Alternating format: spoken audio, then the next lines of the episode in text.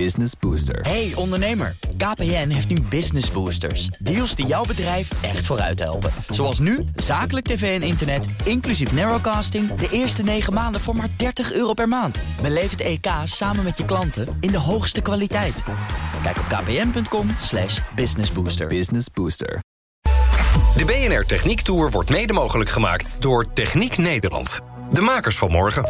BNR Nieuwsradio. De BNR Techniek Tour. Thomas Schuurman.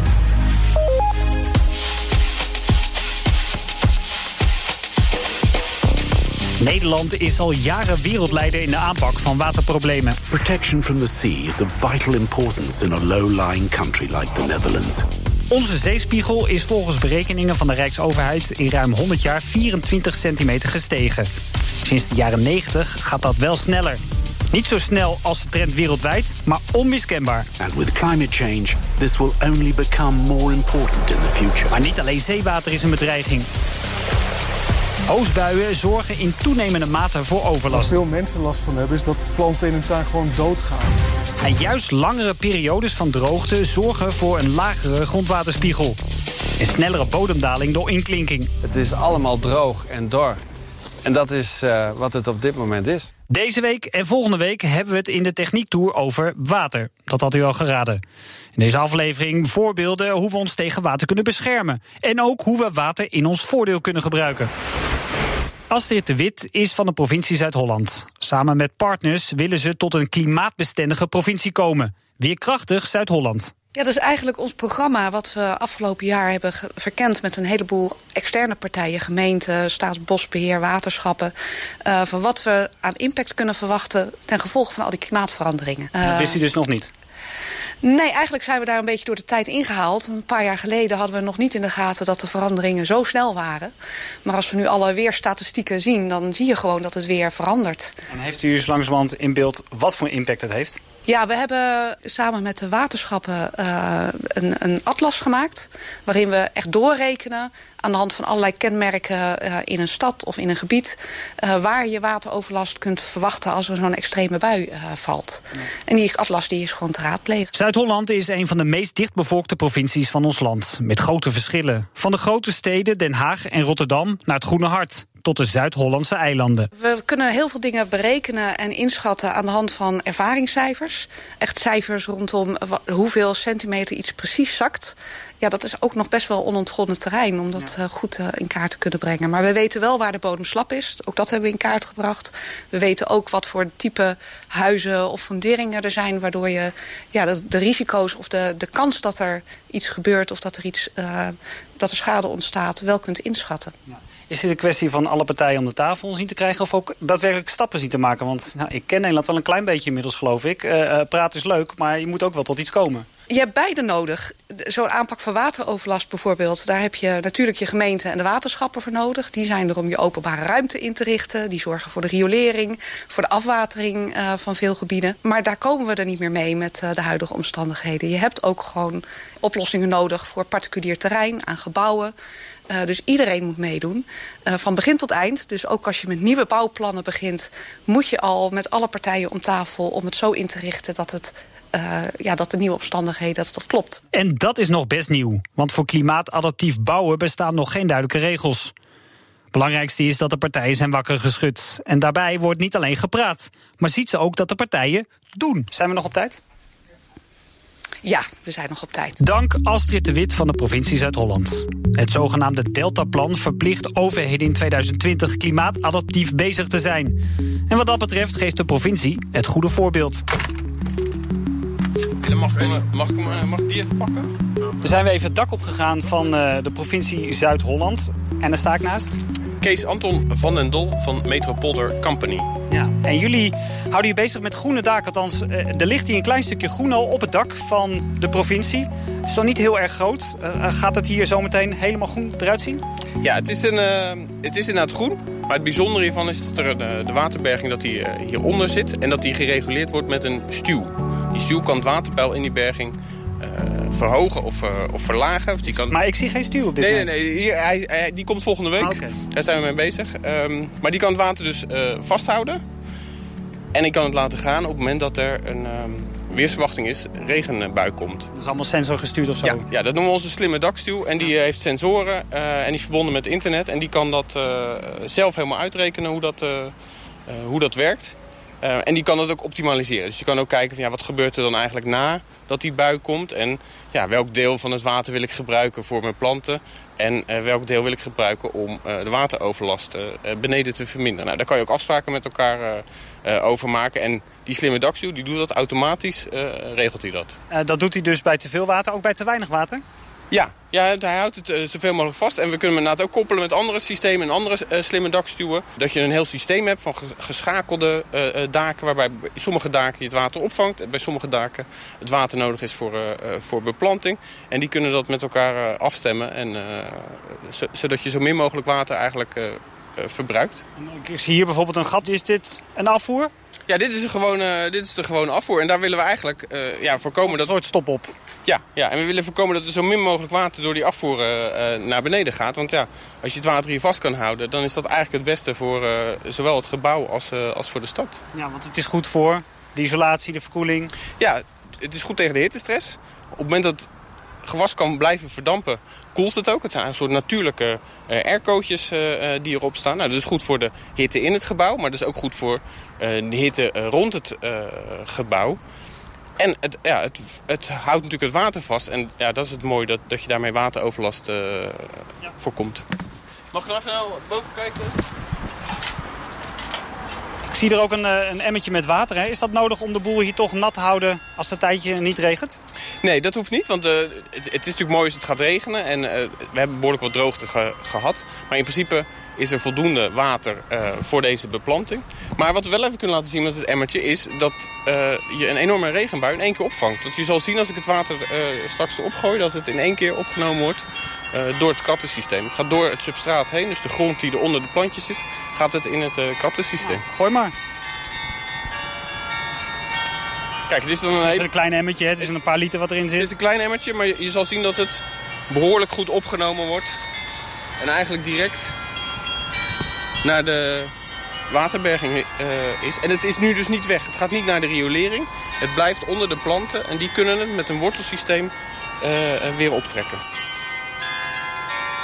Wat maakt dit stukje groene dak wat er nu dan ligt... anders dan ja, groene daken die we zo af en toe al op schuurtjes of zo uh, zien liggen? Ja, nou, de, de, het enige verschil is eigenlijk die waterberging die eronder zit...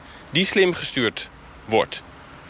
Dus op een normaal groen dak heb je een drainagelaag uh, ligt eronder. En die zorgt er eigenlijk voor dat het water redelijk snel gewoon afgevoerd is. Ja. Dus het water valt en binnen 1, 2 uur zit dat in de, in de riolering. Wij kunnen het, uh, het water gewoon vasthouden zodat die planten daarna kunnen gebruiken, dat ze het kunnen verdampen... en dat ze de omgeving ook uh, koelen. En dat het water dus niet in de, in de riolering terechtkomt... op het moment dat daar al enorm veel water van andere daken, van pleinen, van uh, straten en dat soort dingen ja, Dat maakt het dus echt anders dan andere groene daken. Want ja, we staan nu op het dak, het zonnetje schijnt. Je merkt meteen al, uh, ja, dat, dat gaat snel wat betreft hitte en dus ook verdamping. Ja, klopt. Wat we eigenlijk gezocht hebben is een manier waarop we de klimaatuitdagingen van de komende tijd... dat we die uh, het hoofd kunnen bieden. En dat, dat gaat dus om hevige neerslag, langdurige droogte en extreme hitte. En ja, de sleutel is eigenlijk om water vast te houden in de stad.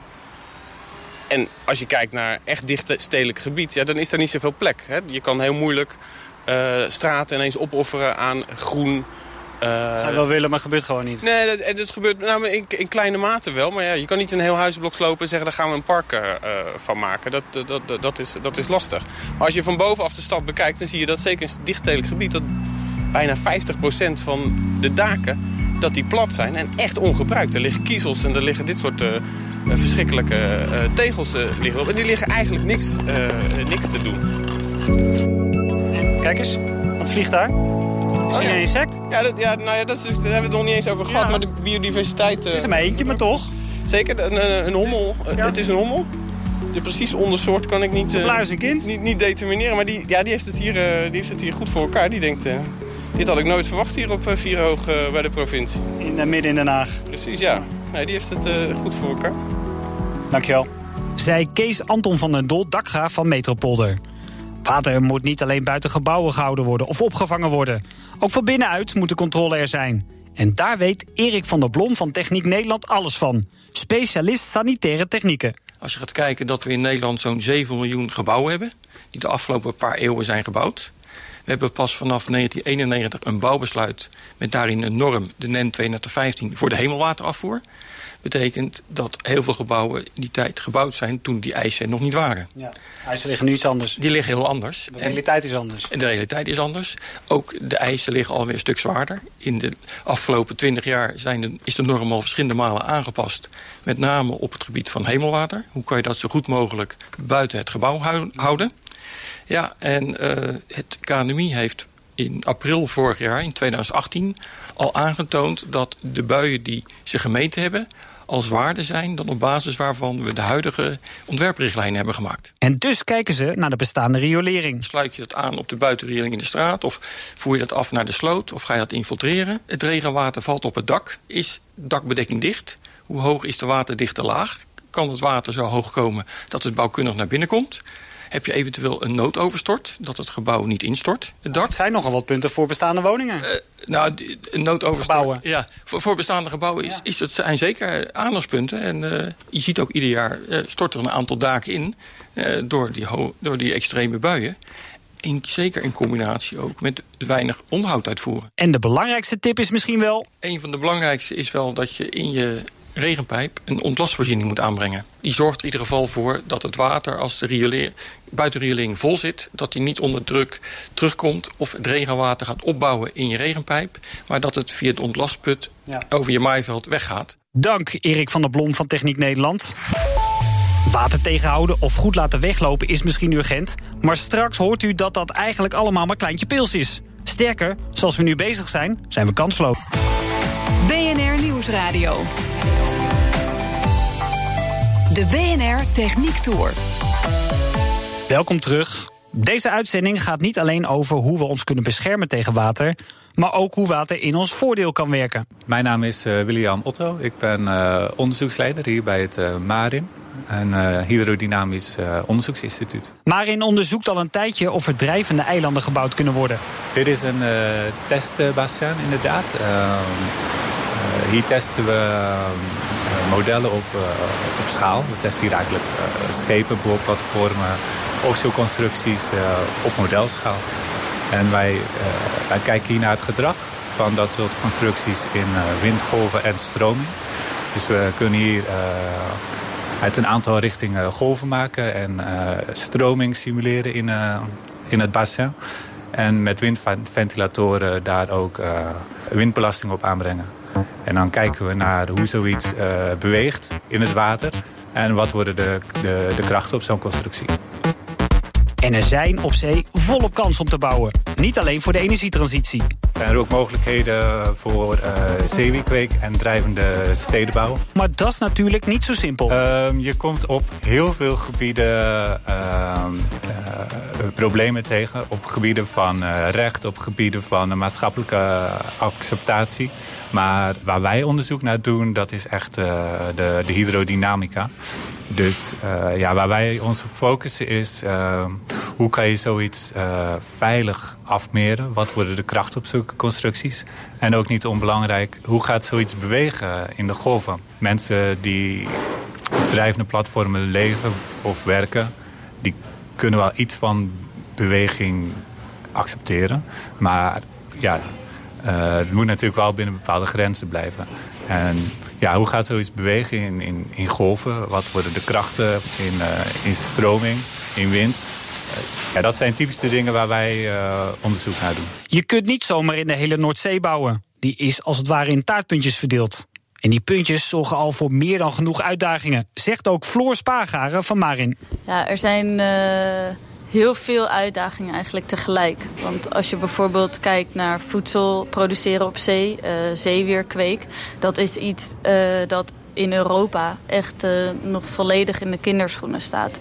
Je hebt in Azië natuurlijk al wel grootschalige zeewierteelt... maar dat is allemaal op binnenwateren en dat gebeurt ook niet um, per se heel duurzaam. En we willen het hier natuurlijk de natuur ook meenemen in het, uh, in het hele plaatje. Dus bij zeewier hebben we eigenlijk ieder aspect van de zeewierkweek moet nog onderzocht worden. Waar gaat het aan groeien? Hoe gaat het groeien? Hoe gaan we het oogsten? Hoe krijgen we het aan de wal? Blijft het allemaal liggen? En uh, kan de zee het wel aan om nog uh, zo'n grootschalige zeewierproductie er bovenop te krijgen? Er is moeilijk te zeggen, oh, dit is een grote showstopper. Want je moet eigenlijk alles tegelijk nog ontwikkelen. Ja, en een andere, een andere grote uitdaging wordt straks de ruimtelijke inpassing. Want eigenlijk onze Noordzee lijkt heel groot. Maar we zien ook heel veel mogelijkheden. Als je dat allemaal tegelijk wil gaan doen, dan wordt het toch wel heel erg krap. Want de, ja, de Noordzee biedt gewoon potentie voor uh, nou, allereerst uh, windenergie. Maar ja, ook uh, drijvende zonnepanelen. Uiteraard willen we ook nog vissen.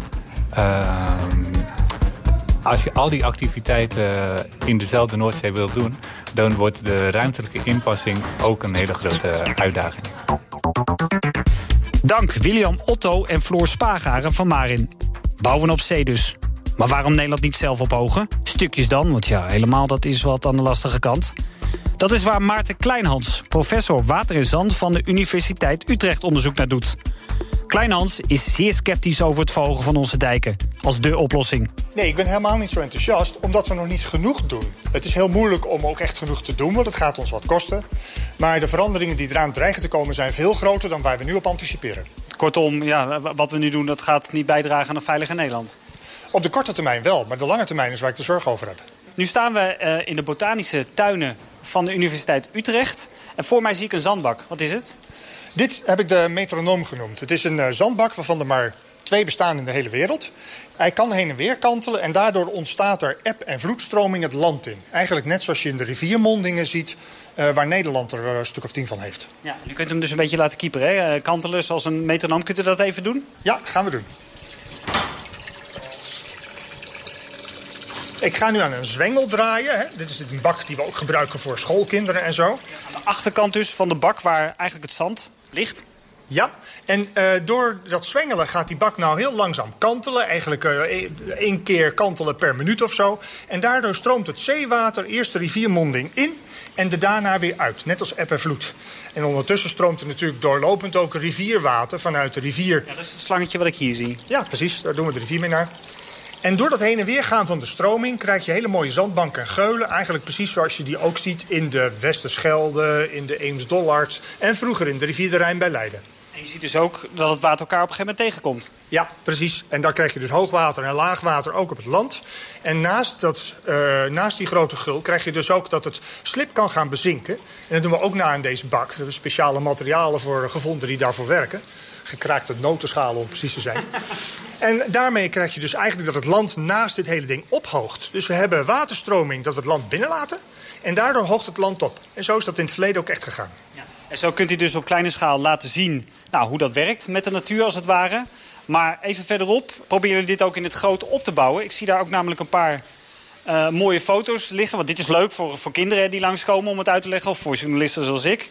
Wat proberen jullie hier nu echt te onderzoeken? Nou, wij willen proberen om met uh, de echte metronoom... die drie keer 20 meter is uh, qua afmetingen...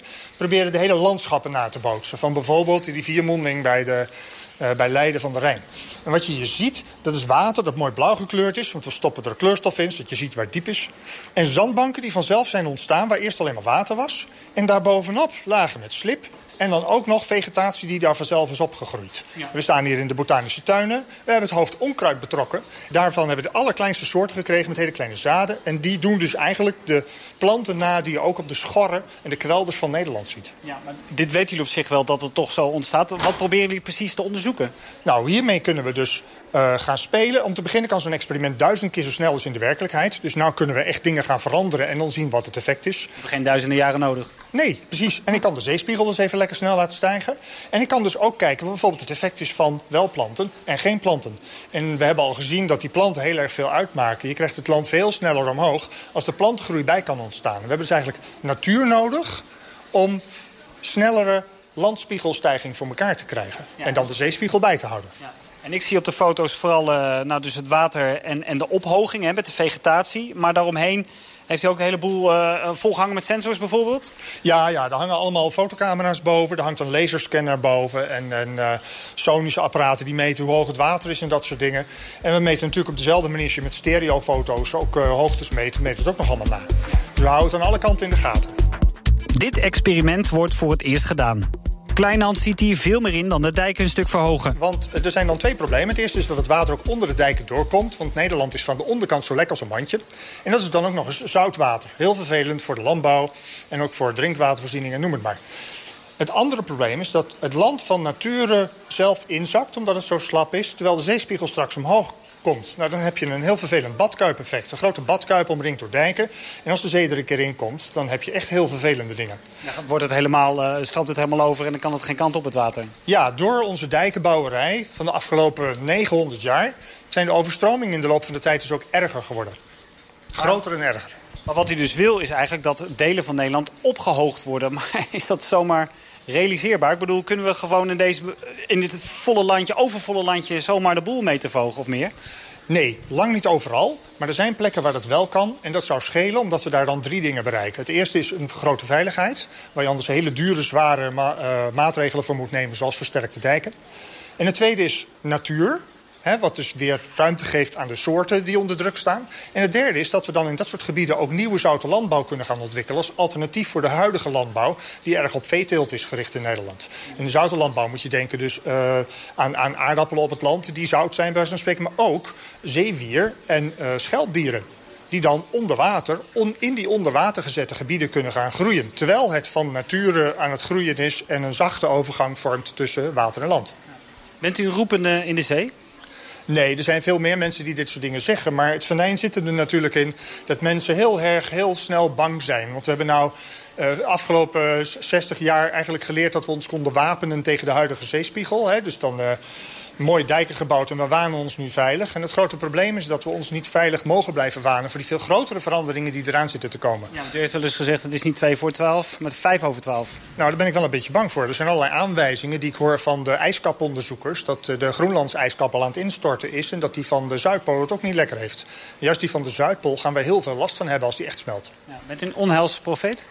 Ik wil het niet zijn, maar ik voel het me wel een beetje soms. Want het grote probleem is natuurlijk eigenlijk dat we die dat akkoord van Parijs moeten gaan houden... om dit soort dingen zinvol te maken. Als dat, 2050. Ja, en als dat niet lukt, en dat, dat is eigenlijk al een compromis... als dat niet lukt, dan heb ik er een heel hard hoofd in... dat we die zeespiegel uh, laag blijft. En dan, nou, dan komen onze kleinkinderen in enorme problemen. Ja, want uh, de, nou, de precieze getallen zijn eigenlijk onduidelijk... maar we moeten de zeespiegelstijging eigenlijk onder de 2 meter zien te houden. Ja. Maar het kan ook zomaar 4, 5 meter zijn. Wat betekent dat dan? Ook voor uw werk misschien? Nou, ik hoop dat ik dat niet meer ga meemaken. Maar um, die zeespiegelvoorspellingen zijn natuurlijk nou nog heel onzeker. Maar voor de volgende eeuw zou dat inderdaad, afhankelijk van wat precies gebeurt... 4 tot misschien wel 16 meter kunnen zijn. En eigenlijk ben je dan gewoon klaar. He, met, met 2, 3, 4 meter kun je nog een hele hoop bereiken. Natuurlijke sedimentatie, dijken, uh, noem het maar, en dammen. Maar op een gegeven moment... de modellen waar jullie nu bijvoorbeeld op baseren? Ja. ja. ja 16 meter kun je niks meer? Nee, dan uh, wordt het gewoon uh, Nederland ontruimen. Ik kan het niet mooier maken. Dat hoeft dan ook niet. Maar gelukkig is het niet, of nog niet zover. Dank in ieder geval professor Maarten Kleinhans van de Universiteit Utrecht. Dit was het ook voor vandaag. Terugluisteren kan via de app of de site. En volgende week deel 2 over water. Dan kijken we vooral hoe we al die litertjes water schoon en drinkbaar kunnen houden. De BNR Techniek Tour wordt mede mogelijk gemaakt door Techniek Nederland. De makers van morgen. Hardlopen, dat is goed voor je. En Nationale Nederlanden helpt je daar graag bij. Bijvoorbeeld met onze digitale NN Running Coach... die antwoord geeft op al je hardloopvragen. Dus, kom ook in beweging. Onze support heb je. Kijk op nn.nl slash hardlopen.